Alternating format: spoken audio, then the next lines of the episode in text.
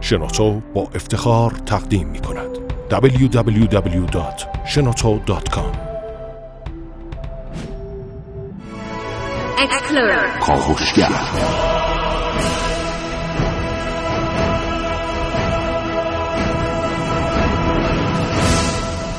به نام خداوند بخشنده مهربان. خانم ها آقایان، دوستان شنونده، سلام و صبح زیبای بهاری شما بخیر.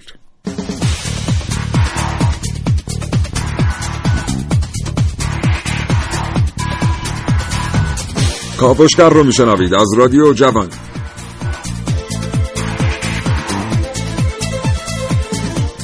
مطبوعات عبارتیه که از واژه طبع یعنی نگاشتن بر کاغذ و چاپ گرفته شده و معنی امروزی این عبارت بر هیچ کس پوشیده نیست. اگر دلتون میخواد بدونید که مطبوعات با مغز، با زندگی و با اقتصاد ما چه میکنند، این برنامه کاوشگر رو بشنوید.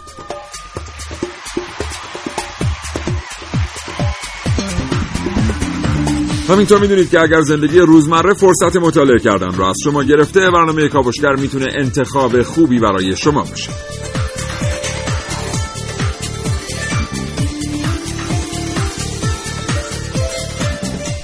هیچ میدونستید که بعضی از کشورها بالای 5000 عنوان روزنامه و نشریه در روز تقدیم میکنن به مخاطبان مطبوعات؟ هیچ میدونستید که در بسیاری از کشورها اگر مطبوعات تعطیل بشن، عملاً کشور تعطیل میشه؟ این برنامه کاوشگر رو بشنوید اگر به حوزه مطبوعات و نشر علاقه‌مندید.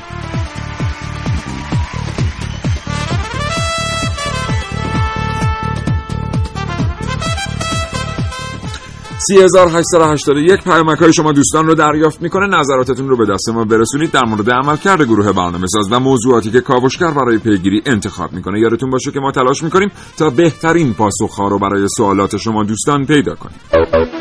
فرصت، سرمایه انسانی، نیروی جوان و خلاق، مهندسین جوان ایرانی موفق به ساخت دستگاه، ابتکار، اختراع، فناوری اطلاعات و فناوری ارتباطات. کاوشگر.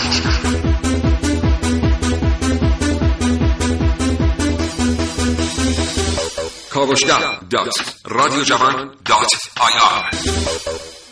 در بسیاری از کشورها مطبوعات صرفاً وظیفه اطلاع رسانی به مردم رو به عهده دارن و اینکه میتونن وقت مردم رو پر کنن. مطبوعات به طریقه‌های مختلفی دسته‌بندی میشن، به عنوان مثال از روی کیفیتشون، یا از روی موضوعاتی که بهش میپردازن، یا از روی سطح بیانشون و نوع مخاطبشون. در خیلی از کشورها مطبوعات صرفاً وظیفه سرگرم کردن مردم رو بر عهده دارن، ولی مطبوعات در کشورهای دیگری میتونن جریان ساز باشن، جریان هایی که مردم رو هدایت میکنه به سمت حفاظت بهتر از محیط زیستشون، به سمت فعالیت های اجتماعی دقیق تر و به سمت اتخاذ تصمیمات شخصی بهتر. مطبوعات روی شما چه تأثیری میگذارن؟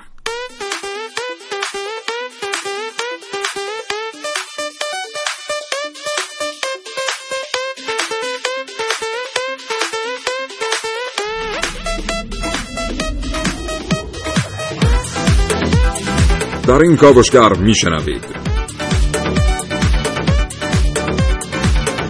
سلام، عارفه موسوی هستم، کاوشگر جوان. در کاوش‌های امروز همراه من باشید با صحبت‌های آقای سیروس رومی، کارشناس فرهنگی، که در رابطه با تاریخ روزنامه‌ها صحبت می‌کنند.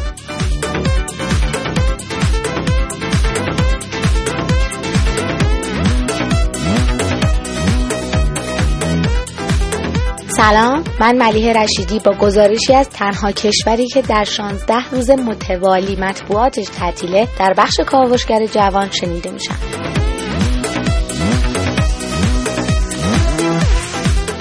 و من سیاوش عقدایی با دو متخصص در این رابطه صحبت میکنم: سید محسن سجادی نیا، مدیر مسئول مجله علمی دانشمند، و محمد جباری، سردبیر مجله دانستنی ها.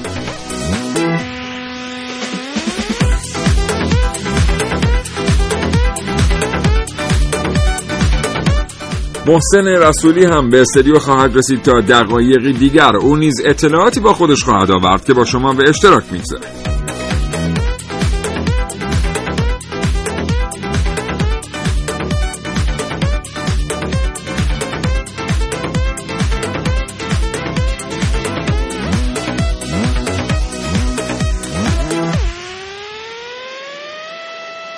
ما امروز از شما میپرسیم اگر طراحی یک نشریه یا روزنامه جدید به عهده شما بود، این نشریه یا روزنامه رو چطور طراحی میکردید؟ 3881 برای ما پیامک بفرستید تا ساعت 10 صبح.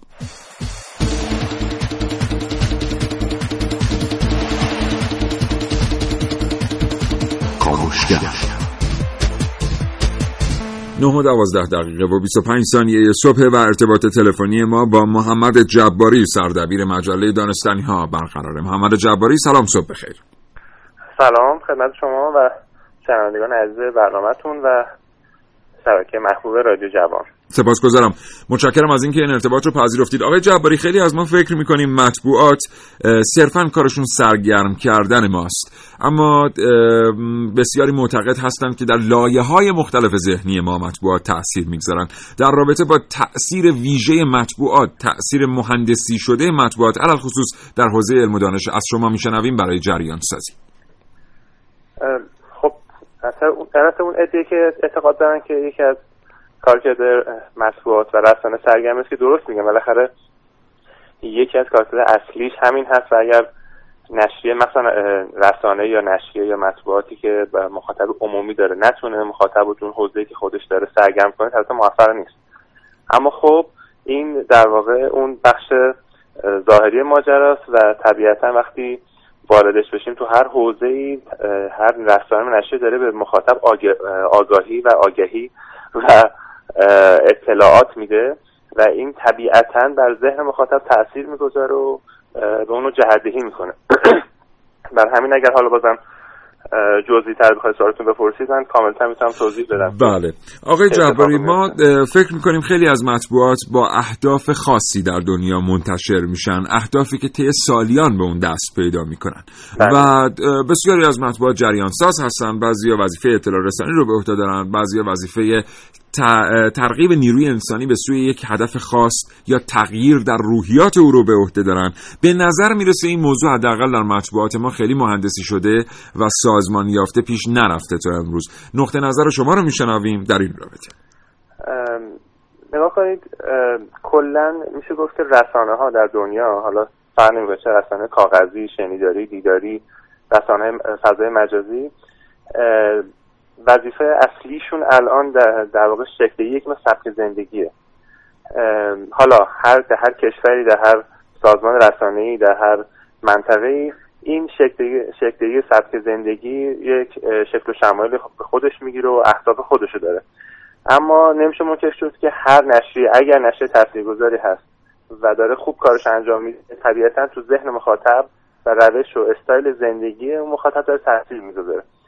حالا در ایران طبیعتاً به خاطر حال فاصله‌ای که ما در بخش دانش رسانه‌ای داریم ممکنه این فاصله باشه، یعنی مطبوعاتی یا رسانه‌های منتشر بشن که این کار رو خیلی دقیق و نرم و ظریف انجام نمیدن.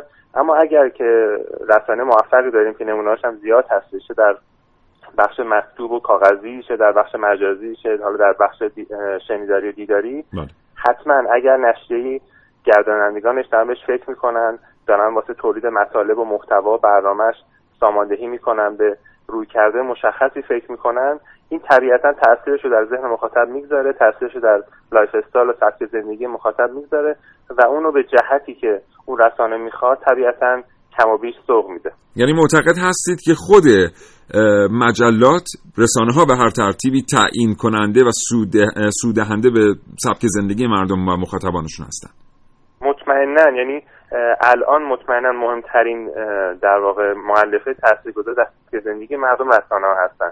حالا در مقیاس دنیا داریم، مقیاس جهانی داریم صحبت می‌کنیم که طبعاً شبکه‌های مختلف تلویزیونی، سایت‌های مختلف تلویزیونی و حالا دیگه رسانه جدید، شبکه‌های اجتماعی که الان خیلی تعیین کننده شدن، یعنی دیگه رسانه‌های نوینی هستن که حتی اون رسانه‌های قدیمی مثل شبکه‌های تلویزیونی دارن به کنار می‌گذارن و ما الان می‌بینیم که در شبکه‌های اجتماعی چقدر تاثیرگذارن تو خطهی به سبک زندگی.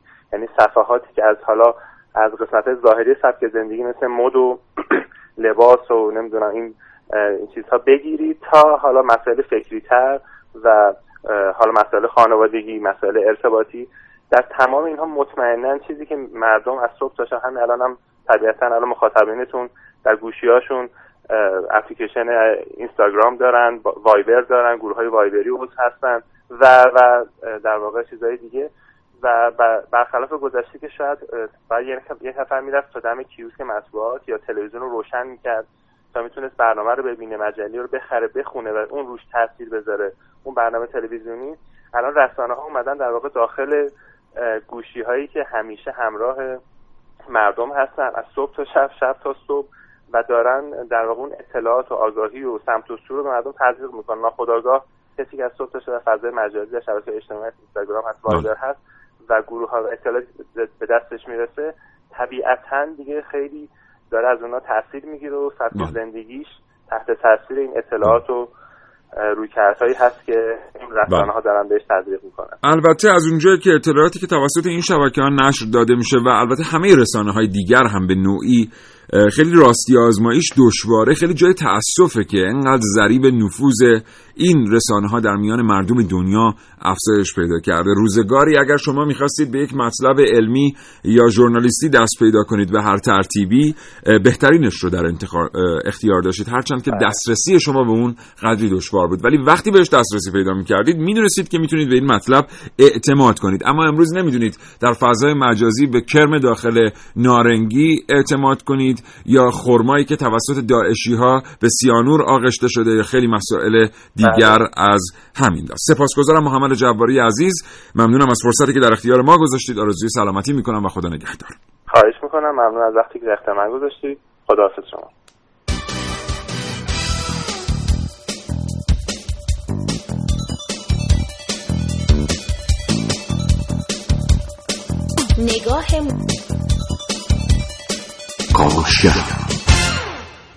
نگاه موشکافانه، خط به خط، زیر ذره‌بین، در کاوشگر جوان.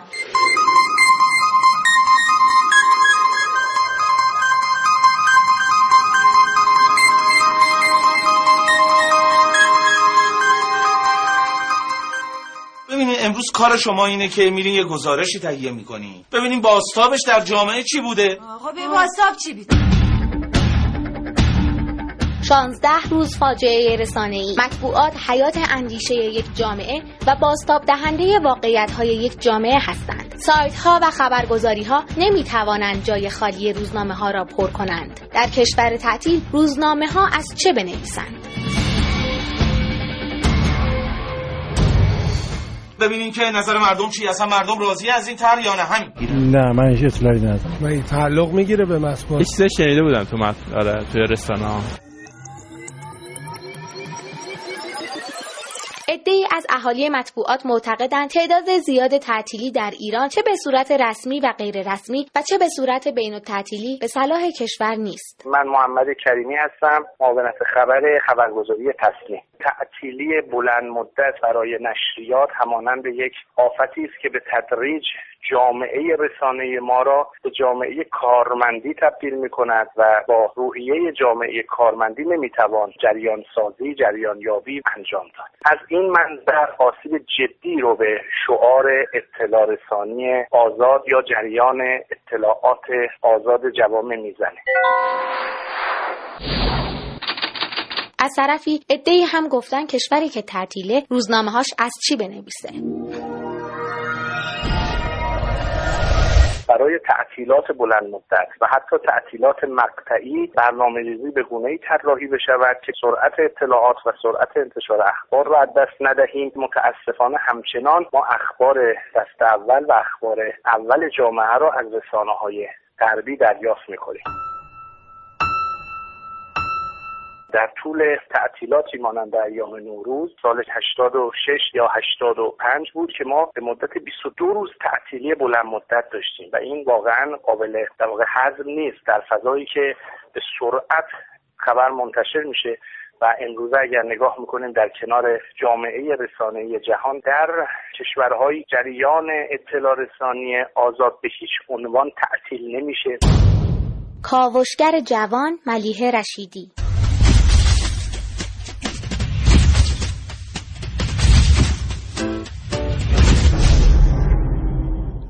بله، خب تبریک عرض میکنم دوستان. ما در کشوری زندگی میکنیم که تنها کشوری است در جهان که 16 روز متوالی درش مطبوعات تعطیل میشن. این اتفاق چه ضرری به اقتصاد مطبوعات میزنه و یک جامعه شغلی رو با چه مشکلاتی مواجه میکنه. بماند مردم روزنامه ندارن، مطبوعات مکتوب تو این 16 روز ندارن و خب سر مطبوعات، سر رسانه‌های شنیداری و دیداری هم اتفاقات مشابهی میاد. یعنی بعضی وقتا برنامه‌های تولیدی و چیزایی که از پیش تولید شدند و ربطی به ایام ندارن و خیلی چیزهای دیگر که در سالیان گذشته شاهدش بودیم، ولی خب حداقل در حوزه رسانه‌های دیداری و شنیداری بسیاری مسئله پیشرفت کرده، ولی رسانه‌های مکتوب همچنان ماندند تعطیل در 16 روز تعطیلات عید. 3881 برای من پیمک بفرستید. اگر قرار بود شما یک نشریه یا روزنامه طراحی کنید چه خلاقیتی به کار می‌بردید؟ اگر هم دارید این ایراد رو به برنامه کاوشگر می‌گیرید که چرا این برنامه با یک تاریخچه شروع نکرده و معرفی مطبوعات شروع نکرده، حق دارید. محسن رسولی امروز یکم تأخیر کرد، ما این بخش رو گذاشتیم واسه میانه برنامه. محسن سلام عرض می‌کنم، سلام می‌کنم بهت، خیلی خوش اومدید. به نام خدا. سلام سیاوش جان، بنده عرض سلام دارم خدمت تمام شنوندگان عزیز کاوشگر. علت توپوقار هم بعداً توضیح میدیم باشه، فعلا من معذرت‌خواهی می‌کنم بابت تأخیرم. خواهش می‌کنم. از تو می‌شنویم در مورد مطبوعات. باشه. خب روزنامه اول به عنوان رسانه‌ای که قرار بود دنیا رو تغییر بده اصلا بناگذاری شد و شروع به چاپ شدن کرد. اولین بار در جهان سال 1605 میلادی، یعنی بیش از 400 سال پیش، در استراسبورگ که یک جمهوری آزاد بود چاپ شد و بعد از اون اولین روزنامه فرانسه در همون هول و هوش، باز مثلا با 30 سال 25 سال اختلاف، روزنامه گزت بود که چاپ شد. در ادامه اون روزنامه انگلیسی بود به نام آکسفورد گزت که برگرفته از همون نام فرانسوی روزنامه اول بود که سال 1665 منتشر شد. اصلا این گازت یا گزت موند روی روزنامه، یعنی دیگه بعداً روزنامه رو به این اسم شناختن. امروز در زبان روسی به نشریه گازت هم گازت میگن. بله. بعد جالبه که یک روزنامه سوئدی هم در سال 1645 تأسیس شد که الان قدیمی ترین روزنامه‌ای که تا به حال دوام آورده و هنوز چاپ میشه، چیزی حدود 380 سال. بعد جالب بدونه اولین خبرنگاران پستچیا بودن، یعنی پستچیا بودن که چون میرفتن مناطق مختلف به یک بنگاه خبری در مرکز پست متصل بودن، بیشترین اخبار اونا داشتن، بخاطر همین اولین خبرنگاران رو میگن پستچی‌ها بودن. بعد از اون در ایران اگه بخوایم بررسی کنیم قدمتش برمیگرده به 175 سال پیش که دسته‌بندی میکنن حالا تاریخچه مطبوعات رو تو ایران به 5 دسته میگن. از آغاز تا پیروزی انقلاب مشروطه یک دور است، از پیروزی مشروطه تا شهریور 1320 اونم یه دوره، از 1320 تا 1332، از 1332 تا پیروزی انقلاب اسلامی و از انقلاب اسلامی تا اکنون که میگن حالا 89 سالش مربوط به قاجار میشه، 53 سال مربوط به دوره پهلوی و 35 سال هم به جمهوری اسلامی مربوط میشه. بله. اولین روزنامه‌نگار ایرانی یا آقای بود به نام محمد صالح شیرازی کازرانی که ایشون میرن انگلیس برای تحصیل، ولی خب اونجا یک دوره حالا با روزنامه آشنا میشن، یک دوره روزنامه هم میبینن و اصلا یک چاپخونه سیار برمی‌دارن میان میارن ایران و شروع به چاپ روزنامه میکنم با عنوان اصلا اسمم نداشته، حالا بعداً که منتشر میشه به عنوان نشریه کاغذ اخبار معروف میشه که سال 1830 این اسم مردم برای این نشریه میذارن و 3 سال هم بیشتر عمر نمیکنه، یعنی عمرش در همین حدوده، ولی خودش فرایند ژورنالیسم رو در ایران تحت تاثیر قرار میده و 23 سال بیشتر عمر نداره. یک شروعی بوده. بعد اولین مجله ایران هم جالب بدونید یک مجله کشاورزی بوده به نام فلاحت مظفری که در دوره قاجار چاپ میشه در سال 1318. اما اولین مجله سراسری که عامه پسند بود و مردم اکثر مردم باش در ارتباط بودن اطلاعات هفتگی بوده که چند سال بعد از اون شروع به چاپ میکنه و اولین مجله رنگی هم اطلاعات ماهانه بوده که سال 1327 چاپ میشه و اولین کاریکاتوریست هم که خیلی جای ویژه‌ای هم دارن کاریکاتوریست ها در من نمیتونستم مطبوعات رو بگم، حالا تو کاریکاتوریست رو نمیتونی بگی. من دیر رسیدم. تو دیر رسیدی. بله. آقای محسن دولو بودن که پدر کاریکاتور ایران هم لقب گرفتن و اولین نشریه سینمایی، حالا ما امروز نشریات سینمایی زیادی فکر کنم 10-15 عنوان داشته باشیم اگه اغراق نکرده باشم، دقیقه دقیقش نمیدونم، که نمایشات سینما نام داشت که سال 1309 خورشیدی چاپ شد و اخبار سینما سینمای ایران رو منتشر می‌کرد. بله خب خدا بخیر کنه تا آخر این برنامه رو. حالا من از همین توپقا و این فضا اینطوری برنامه استفاده بکنم. بعدن که رفتیم سر صحبت با محسن سجادی نیا مدیر مسئول مجله دانشمند بیشتر در این رابطه صحبت میکنیم. ببینید یک مجله داشتن، یک برنامه علمی داشتن، یک نشریه منتشر کردن، یک برنامه دیداری علمی داشتن، بله. برای اون گروه اگه جدی گرفته بشه واقعا خواب و خوراک رو ازشون میگیره. یعنی شما دیگه نه شب دارید، علل خصوص اگر که روزانه باشه، بله. یعنی شما بخواید روزنامه منتشر کنید، حالا چه در رسانه‌های نوشتاری چه دیداری چه شنیداری، بله. یعنی واقعا خواب و خوراک از اون گروه میگیره. کار به جایی میرسه که تا چند ساعت قبل از اینکه بیان به استودیو یا بخوان منتشر بکنن نشریه‌شون رو باید کار بکنن. همین موضوع باعث میشه که به هر حال این توپق‌ها ایجاد میشه، غلط‌های املایی در رسانه‌های نوشتاری به وجود میاد. پس اگر یه مجله علمی یا روزنامه علمی، حالا ما روزنامه علمی که نداریم تو کشور، ماهنامه داریم، ما روزنامه متاسفانه نداریم، ولی اگه یه روزی ماهنامه علمی گرفتید، علل خصوص در صفحات آخرش دیدید غلط املایی وجود داره، عکس‌هاش درست ادیت نشده، اون ماهنامه رو نذارید کنار، بگید که این ماهنامه خوبی نیستا، اینا حرفه‌ای نیستن. درسته که سلیقه مخاطب باید تضمین بشه، درسته که باید اون مطبوعات هر آنچه که لازم هست رو فراهم کنه، ولی بعضی وقتا واقعا 3 ساعت قبل از چاپ اینا میرسه. و اگر که همینطور یک برنامه رو با توپق میشنوید، اگر ایرادات تصویری در یک برنامه دیداری میبینید، یادتون باشه که هرچی برنامه پویاتر باشه و دوندگی درش بیشتر باشه، طبیعی است که ایرادات اینچنینی که از نظر ما شیرینی و نمک برنامه ها و البته قلم ها هم هست بیشتر میشه. پس اینطوری میشه نتیجه گرفت که ما هرچی بیشتر توپق بزنیم برنامه‌مون جالب‌تره. اصلا ما اصلا یا همچین آدمایی هستیم، کلا از خودمون تعریف میکنیم. جستجو، تحقیق، آگاهی، گفتگو با دانشجویان، تلاش برای دریافت دانستنی‌های بیشتر. کاوشگر جوان. تاریخ روزنامه در کشور ما فراز و نشیب‌های زیادی داشته. در کاوش‌های امروز صحبت‌های آقای سیروس رومی رو میشنوید که در رابطه با روزنامه‌های زمان پهلوی صحبت می‌کنن. وقتی که ما یه نگاه گذرا داریم به روزنامه‌های فارس، من یه مقایسه میکنم بین کودتای 1003 اسفند 1299 تا تاجگذاری رضا شاه که 4 سال طول میکشه. در این زمان 24 نشریه مجوز میگیره، یعنی در 4 سال 24 نشریه. این 24 نشریه در 16 سال سلطنت رضا شاه در طول 16 سال متوسط یک نشریه رو داریم، یعنی 17 نشریه بوده تقریبا. و این 17 نشریه همونطور که گفتم 16 نشریهش به بعد از رضا شاه دیگه نمیرسه. البته اینو خدمتتون عرض کنم که چند نشریه مهم مثل گلستان، مثل استخر، بیان حقیقت و عصر آزادی از قبل منتشر می شده، اما یک سیاست روزنامه نگاری دولتی رضا شاه که سعی می کرد در هر استان یا شهر مهم یک روزنامه داشته باشه که این روزنامه بتونه تمام حرفا یا دقیقاً ارگان رسمی حکومت باشه، که تو اون اواخر تنها روزنامه‌ای که در فارس در می اومد 1318 و 19 گلستان هست. گلستان روزنامه وزینی بود و در دوره قاجاریه روزنامه بسیار خوبی بود. خود گلستان با دموکرات‌ها همراه بود، اما بعد سیاست‌های رضا شاه رو تأیید می‌کنه و تنها روزنامه‌ای میشه که در میاد.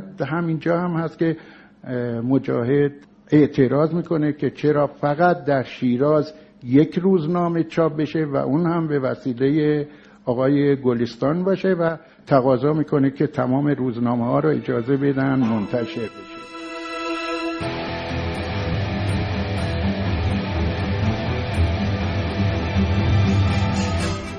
عارفه موسوی، کاوشگر جوان.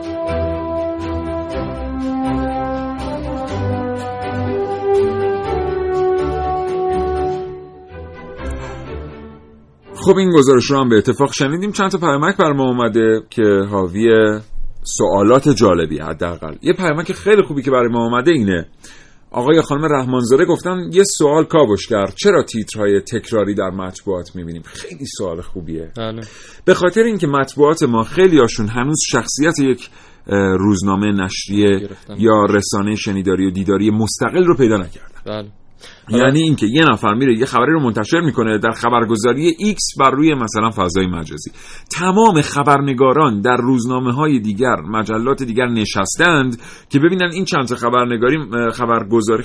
خبرگزاری چه خبری رو منتشر میکنن، همون خبر رو به عنوان تیتر میان ازش استفاده میکنن. حالا اگه خیلی خلاقیت داشته باشن تیتر رو تغییر میدن، به شیوه دیگری اون رو درج میکنن و این آفت بسیار بزرگی. این باعث میشه که یک چیزی به اسم پرس، یعنی خبرگزاری به معنی خبرگزاری، در کشور ما به این زودی ها رشد نکنه. ما الان چند تا پرس تو کشور داریم که پیشروان نسبت به بقیه. یکیش واحد مرکزی خبر خود ما در سازمان صدا و سیما است که نگاه نمیکنه ببینه خبرگزاری های دیگر چی درج میکنن، خودش میگرده اخبار رو رصد میکنه و به ترتیب اهمیت سورت میکنه یا میچینه و منتشر میکنه. ولی معمولا رسانه های ما این قابلیت رو ندارن.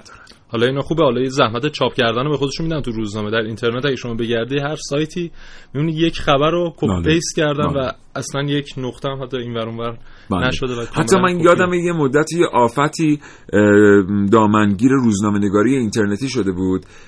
فرض کنید که مثلا خبرگزاری ایکس یک خبر رو منتشر می‌کرد، خبرگزاری وای میزد به نقل از خبرگزاری ایکس، خبرگزاری زد چند ساعت بعد میزد به گفته خبرگزاری وای به نقل از خبرگزاری ایکس. آخر شب که میشد این خط اول خبره شده بود دو خط که به گفته خبرگزاری زد به نقل از خبر. خب اینو حداقل کاری که میشد کرد این بود که آدم از این خبر بگذره. به عنوان یک روزنامه نگار ما وظایفی داریم. وظیفه‌مون اینه که ما اگر میدونیم که امروز به اندازه کافی در مورد یوز پلنگ ایرانی، برنامه رضا ساکی و فاطمه صداقتی دارن با شما صحبت میکنن، ما دیگه صحبت نکنیم، چون این زمانی که در اختیار ما گذاشته شده روی آنتن رسانه ملی بسیار ارزشمنده و هزینه‌های گزافی داره بابتش پرداخت میشه. چرا ما باید اطلاعات تکراری تقدیم کنیم به مردم؟ ما میتونیم موضوع دیگری رو بهش بپردازیم. ولی خب در روزنامه‌ها بعضی وقتا متاسفانه گاهی همکاران ما این احساس مسئولیت رو ندارن، به خاطر همین این تیترهای تکراری رو در باجه هم میبینیم. بله، اصلا یک آفت دیگه هم هست. تیترا رو مثلا هر چند وقت یه بار یک فیلمی که میاد معروف میشه عنوانش، مثلا تا 3 ماه بعدش میبینیم همه تیترا بر اساس اون، مثلا هیچ دخترها فریاد نمیزنن، مثلا بعدش هیچ مثلا دانش آموزها فریاد نمیزنن، هیچ فلان میشه. بله. همه تیترا بر اساس. بله. آدم فکر می‌کنه خلاقیت یه دونه کلمه فقط جابجا شده. بله. خب چند تا پیامک دیگه هم من بخونم. خانم زیبا باقری گفتن که من اگر روزنامه‌ای داشتم مطمئناً با توجه به هدف و نام روزنامه مطالبی موازی با جریان روز دنیا و دنیای مدرن و آوانگارد ارائه می‌کردم. و دوست دیگری آقای خانم مهدیپور از اهواز گفتن با سلام و صبح بخیر، من همشو جدول می‌کردم. و دوست دیگه‌ای گفته که سلام، من حجت هستم از نیشابور، من نشریه رو طوری طراحی می‌کردم که سایزش کوچیک باشه و تو جیب جا بشه، مثل کتابچه، از لحاظ گرافیکی هم بسیار زیبا طراحی بشه. این دقیقاً نقطه برد ریدرز دایجست بود، پرخواننده‌ترین مجله در جهان، که اومد کاری که کردیم بود که مجله رو کوچیکش کرد، به صورت کتابچه درش آورد، از کارتون‌ها و کاریکاتورهای زیبا درش استفاده کرد و همین دلیل توانست گوی سبقت رو بربایه از سایر رقبای خودش. بربایه دیگه درست اونطوری منو نگاه نکن.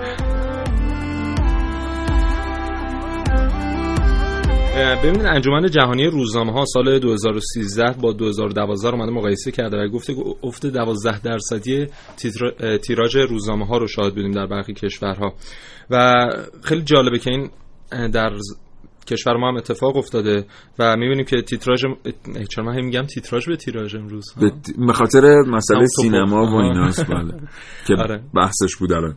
خب روزانه باید حداقل 7 میلیون تیراژ در روزنامه ها شاهد باشیم، اما الان کمتر از 2 میلیون، یعنی چیزی که معاون مطبوعاتی ارشاد اعلام کرده سال 92 ما کمتر از 1,200,000 نسخه تیراژ روزنامه هامونه. این در حالی که ما 5800 مجوز چاپ نشریات داریم در کشور. حالا این رقم بیاد ببینید در چین و کشورهای دیگه به چه صورته. چین روزانه 85 میلیون نسخه روزانه. البته چین اونقدر جمعیت داره. خب کشورهای دیگه کدوم کشورها؟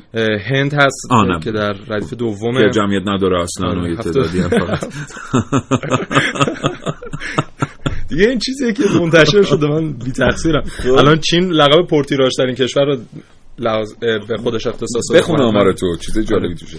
هند در رده دومه 72 میلیون نسخه روزانه چاپ نشریه داره. سیرالئون که فقیرترین کشور جهانه، سطح بیسوادیش 85% از سال 1997 روزنامه‌اش رشد کردن، از 12 روزنامه الان به چیزی حدود 50-60 روزنامه رسیده در سال 2005 تا. آمار جدیدترش هم من ندارم. افغانستان که سطح سوادش 20% 265 نشریه داره و اینها آمار جالبیه که ببینیم بعدی مقایسه با. اصلا اروپای شرقی بعضی از کشورها قریب به 600,000 روزنامه دارن. بله. خیلی حرفا. بله. 600,000 عنوان نشریه. بله. حالا علت این کاهش تیراژ هم یعنی نبود نگاه جامعه اقتصادی به فعالیت رسانه‌ای و عدم رویکرد علمی به بازار رسانه‌ست. یعنی نمی‌ایم بررسی کنیم که مخاطب در حال حاضر به چه جور خبر رو نیاز داره یا اصلا در چه قالبی باید اون خبری که می‌خوایم حتی بهش بگیم و منتشر کنه. ببین اصلا یک نشریه سوئدی اومده روزانه 5.5 میلیون نسخه روزنامه رایگان رو منتشر می‌کنه تو مترو برای اینکه فقط جذب مخاطب. آخ یه اتفاق خیلی خوب. این اسمش اصلا متروه، درسته؟ بله. اسمش متروه و بعد منتشر شد. الان به 44 تا زبون ظاهرا داره منتشر میشه. بله. در کشورهای مختلف جهان هست. یه اتفاق خیلی خوب افتاد. بریم یه فرصت از اتاق فرمان بگیریم، ببینیم که میتونیم فعل بداهه یه کاری بکنیم یا نه.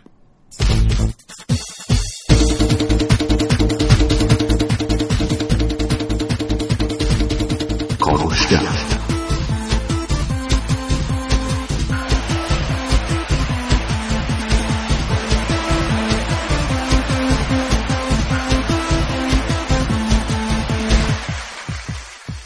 خب یه روزنامه‌ای هم اخیراً آمده در ایران که این روزنامه هم جزو روزنامه‌های رایگان، البته قریب به شاید 100 ساله که نه 100 سال که اغراق‌آمیزه، 80 90 سال که مردم استرالیا یه هم چیزی رو تجربه کردن، اسپانیایی ها قبلا تجربه کردن. خود روزنامه‌های رایگان اصلا یه قصه‌ای ان. الان تلاش می‌کنیم تا اطلاعات خوبی توسط یه آدم متخصص در این رابطه در اختیارتون قرار بدیم. اما گفتی که مترو الان چه وضع احواری داره این شرکت سعودی؟ آره دیگه، گفتم 5.5 میلیون نسخه در روز منتشر میکنه در کشورهای مختلف. چیزی فکر کنم بالا 20-30 کشور به زبانهای مختلف حتی این نشریه‌اش رو به صورت رایگان در اختیار مردم قرار میده. حالا فقط این نیست، نشریه دیگه هم هستن و این مثلا بولترین و معروفترینشونه. در مورد همون تیراژ که می‌خواستم بگم، خب این یک ایده بود دیگه، یک ایده بود برای اینکه خب مثلا در همون کشور سیرالئون که گفتم فقیرترین کشور جهانه، خیلی از مثلا 50% آمار گرفته بودن، مردم قرض می‌گیرن روزنامه رو از هم، یعنی فقط بابت همون قیمت روزنامه خریداری نمی‌کنن. خب این یک ایده برای رفع اون. البته فرهنگ دست به دست کردن روزنامه در برخی کشورها وجود داره. یعنی شما پس از اینکه روزنامه رو خوندین، اون رو در محوطه‌ای قرار میدین یا در محفظه‌ای قرار میدین که سایرین هم بتونن از اون استفاده بکنن، یعنی بعد از خوندن روزنامه رو معدومش نمی‌کنن. این خیلی اتفاق خوبیه، به خاطر اینکه واقعا به در حق درخت‌ها اتفاقات خوبی میفته. اینطوری در مورد تیراژ هم یه چیز دیگه بگم در مورد تیراژ روزنامه ایران که معادل 12% پرتیراژ ترین روزنامه، یعنی کل روزنامه‌های ما جمع تیراژشون 12% پرتیراژ ترین روزنامه ژاپنیه. بله. یه سوالی هم اینجا ممکنه واسه شنوندگانمون پیش بیاد، این که مثلا شرکت مترو که میاد 5 میلیون نسخه از روزنامه‌اش رو چاپ میکنه و در مترو توزیع میکنه، چی عایقش میشه؟ اقتصاد نشریه‌های رایگان بر تبلیغات استوار بوده. یعنی اینها وقتی که می اومدن 5 میلیون مخاطب رو درگیر خودشون میکردن در یک دوره‌ای، خیلی کثیری از تاجران به سمت اینا می اومدن برای ارائه دادن پیام‌های بازرگانی خودشون به این نشریه‌ها. و بعد می‌بینیم که انقدر مترو موفق میشه، ما کمترین روزنامه‌ای در سوئد داریم که مردم روزنامه خونی هم داره، کمتر روزنامه‌ای داریم که به اندازه مترو پول در بیاره، در صورتی که مترو رایگانه. خب یک چیز دیگه هم در مورد همین روزنامه بگم، یک سرویس هم دارن هتل‌ها به عنوان نیوزپیپر دایرکت که میان چیزی حدود 200 روزنامه از 35 کشور با 30 زبان مختلف در اختیار مسافرانشون قرار میدن. خب میدونی که در کشور خارجی شما یک روزنامه زبان خودت داشته باشی خیلی برات حداقل میتونی یک روزه تو باش سرگرم باشی و این خودش جالبه. خودش اتفاق خیلی خوبیه. الان دیگه آژانس‌های چند زبانه دارن توی روزنامه‌های مختلف کار میکنن. عملاً عملا الان دیگه مجله‌ها دارن سعی میکنن از فرامرز مخاطب جذب بکنن و مجله‌هایی که محدود به یک کشور هستن خیلی مجله‌های موفقی نیستن. امیدواریم چند تا مجله ایرانی ببینیم در آینده، مثلا تهران تایمز که اینا دارن یه سری مخاطب رو از بیرون مرزها جذب میکنن. همچنان با کاوشگر همراه باشید، چند دقیقه دیگه با شما هستیم.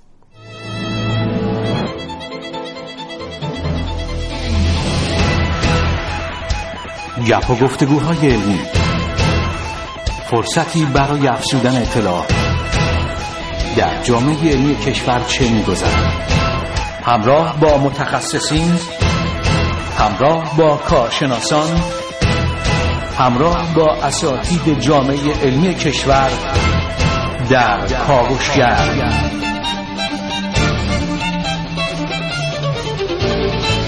هر روز از ساعت 9 تا 10 صبح.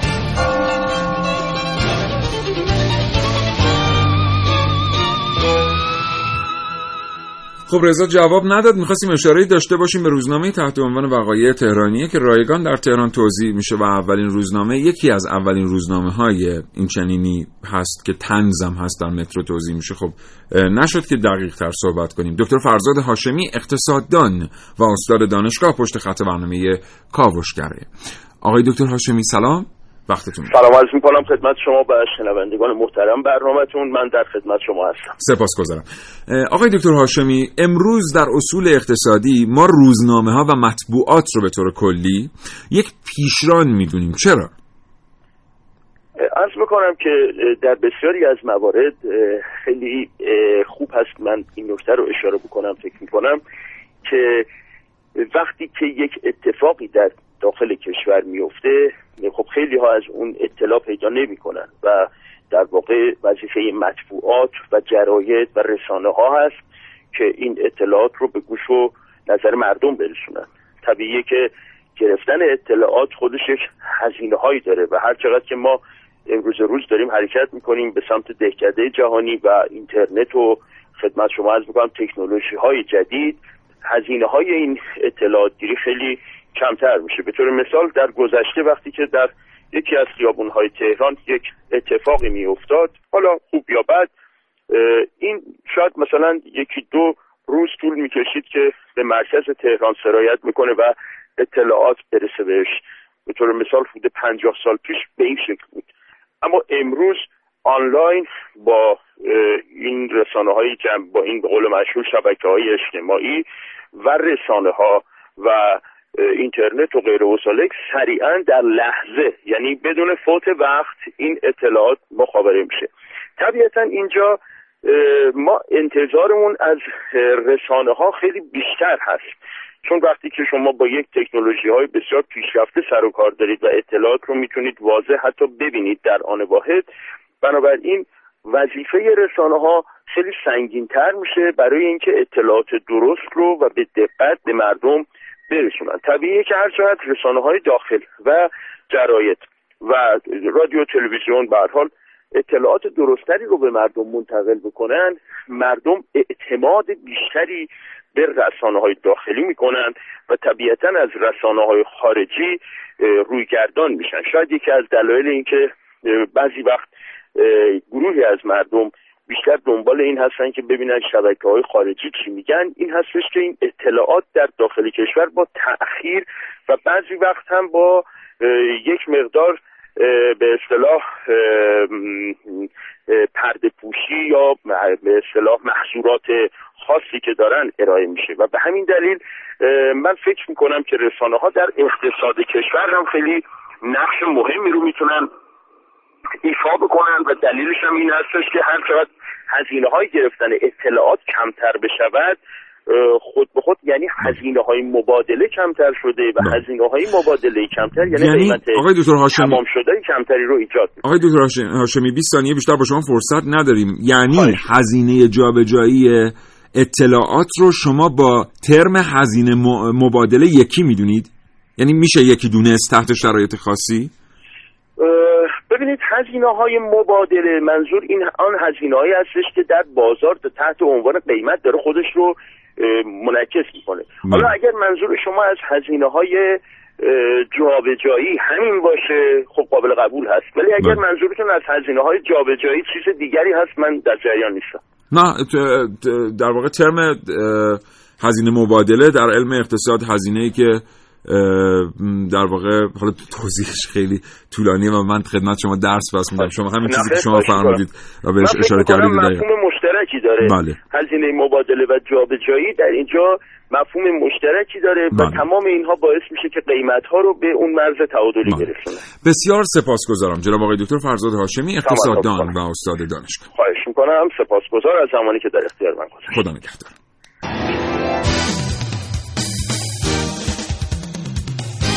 کاوشگر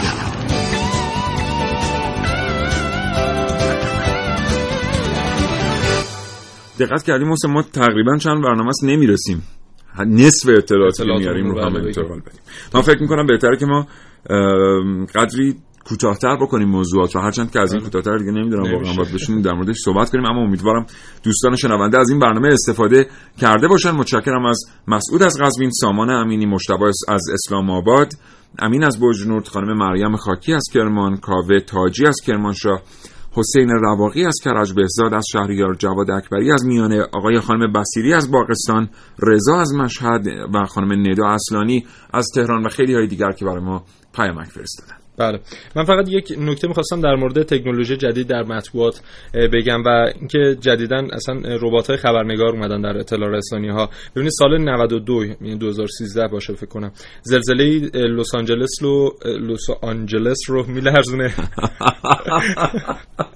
خرما ببخشید این برنامه اصلا خیلی عالی بود. خب اولین خبر در این مورد رو یه رایانه روزنامه لس آنجلس تایمز که تنها 3 دقیقه پس از زلزله از طریق زنگ خطر سازمان زلزله نگاری متصل بوده به مجله لس آنجلس تایمز، روزنامه لس آنجلس تایمز منتشر میکنه 3 دقیقه پس از و این یک رکورد در مورد ربات‌ها. من یک نکته هم فقط بگم در مورد چاپ مجله نیوزویک بعد از 80 سال چاپش متوقف شد و تبدیل شد به یک روزنامه الکترونیکی. بله اینترنتی و شعارشون هم اینه که ما با نیوزویک خداحافظی نمی‌کنیم بلکه در حال تغییر شکل اون هستیم. علتشون هم شرایط مالی چالش برانگیز برای چاپ و نشر. اصلا موضوع ریدرز دایجست هم همین بود. الان دیگه شما نمیتونید این مجله رو روی کاغذ بخرید، حتما باید نسخه‌های الکترونیکی رو خریداری بکنید. نقل و انتقالش ساده‌تره، هزینه دیگه نداره که بخوان اینو انتقالش بدن، چیزی چاپ نمیشه، جوهرین وجود نداره، درخت‌ها قطع نمیشن برای ساختن کاغذ و خیلی مسائل دیگه. وقتمون هم تموم شده. برای مخاطبم بهتره. من یادم اون موقعی که تازه میرفتم کلاس زبان، میرفتم تا انقلاب میگفتم میگشتم تازه مال 92 ماه قبلش تو کیسه فریزرها رو یه با چند تا مجله معماری و هوافضا و اسلحه و اینا مجبوریم با هم بخریم. خیلی جالب بوده. هنوز همین سیستم هست. متشکرم از اینکه تا این لحظه برنامه کاوشگر رو شنیدید. ما تلاشمون رو کردیم که برنامه خوبی رو تقدیم حضور شما کنیم. امیدوارم پسندیده باشید. محسن با تو خداحافظی می‌کنم تا یک فرصت دیگه. شاد و تندرست باشید. اینم بگم که برنامه تقدیم حضورتون شد به تهیه کنندگی سرکار خانم شهره شایان حسن راستگار، صداوردار خوش چهره این برنامه بود. مریم حمزه‌ای هماهنگی، کاوشگران ملیحه رشیدی، عارفه موسوی و پژوهشگر محسن رسولی. من سیاوش عقدایی این برنامه رو تقدیم حضور شما کردم. تا فرصتی دیگر شاد و تندرست باشید. خدا نگهدار.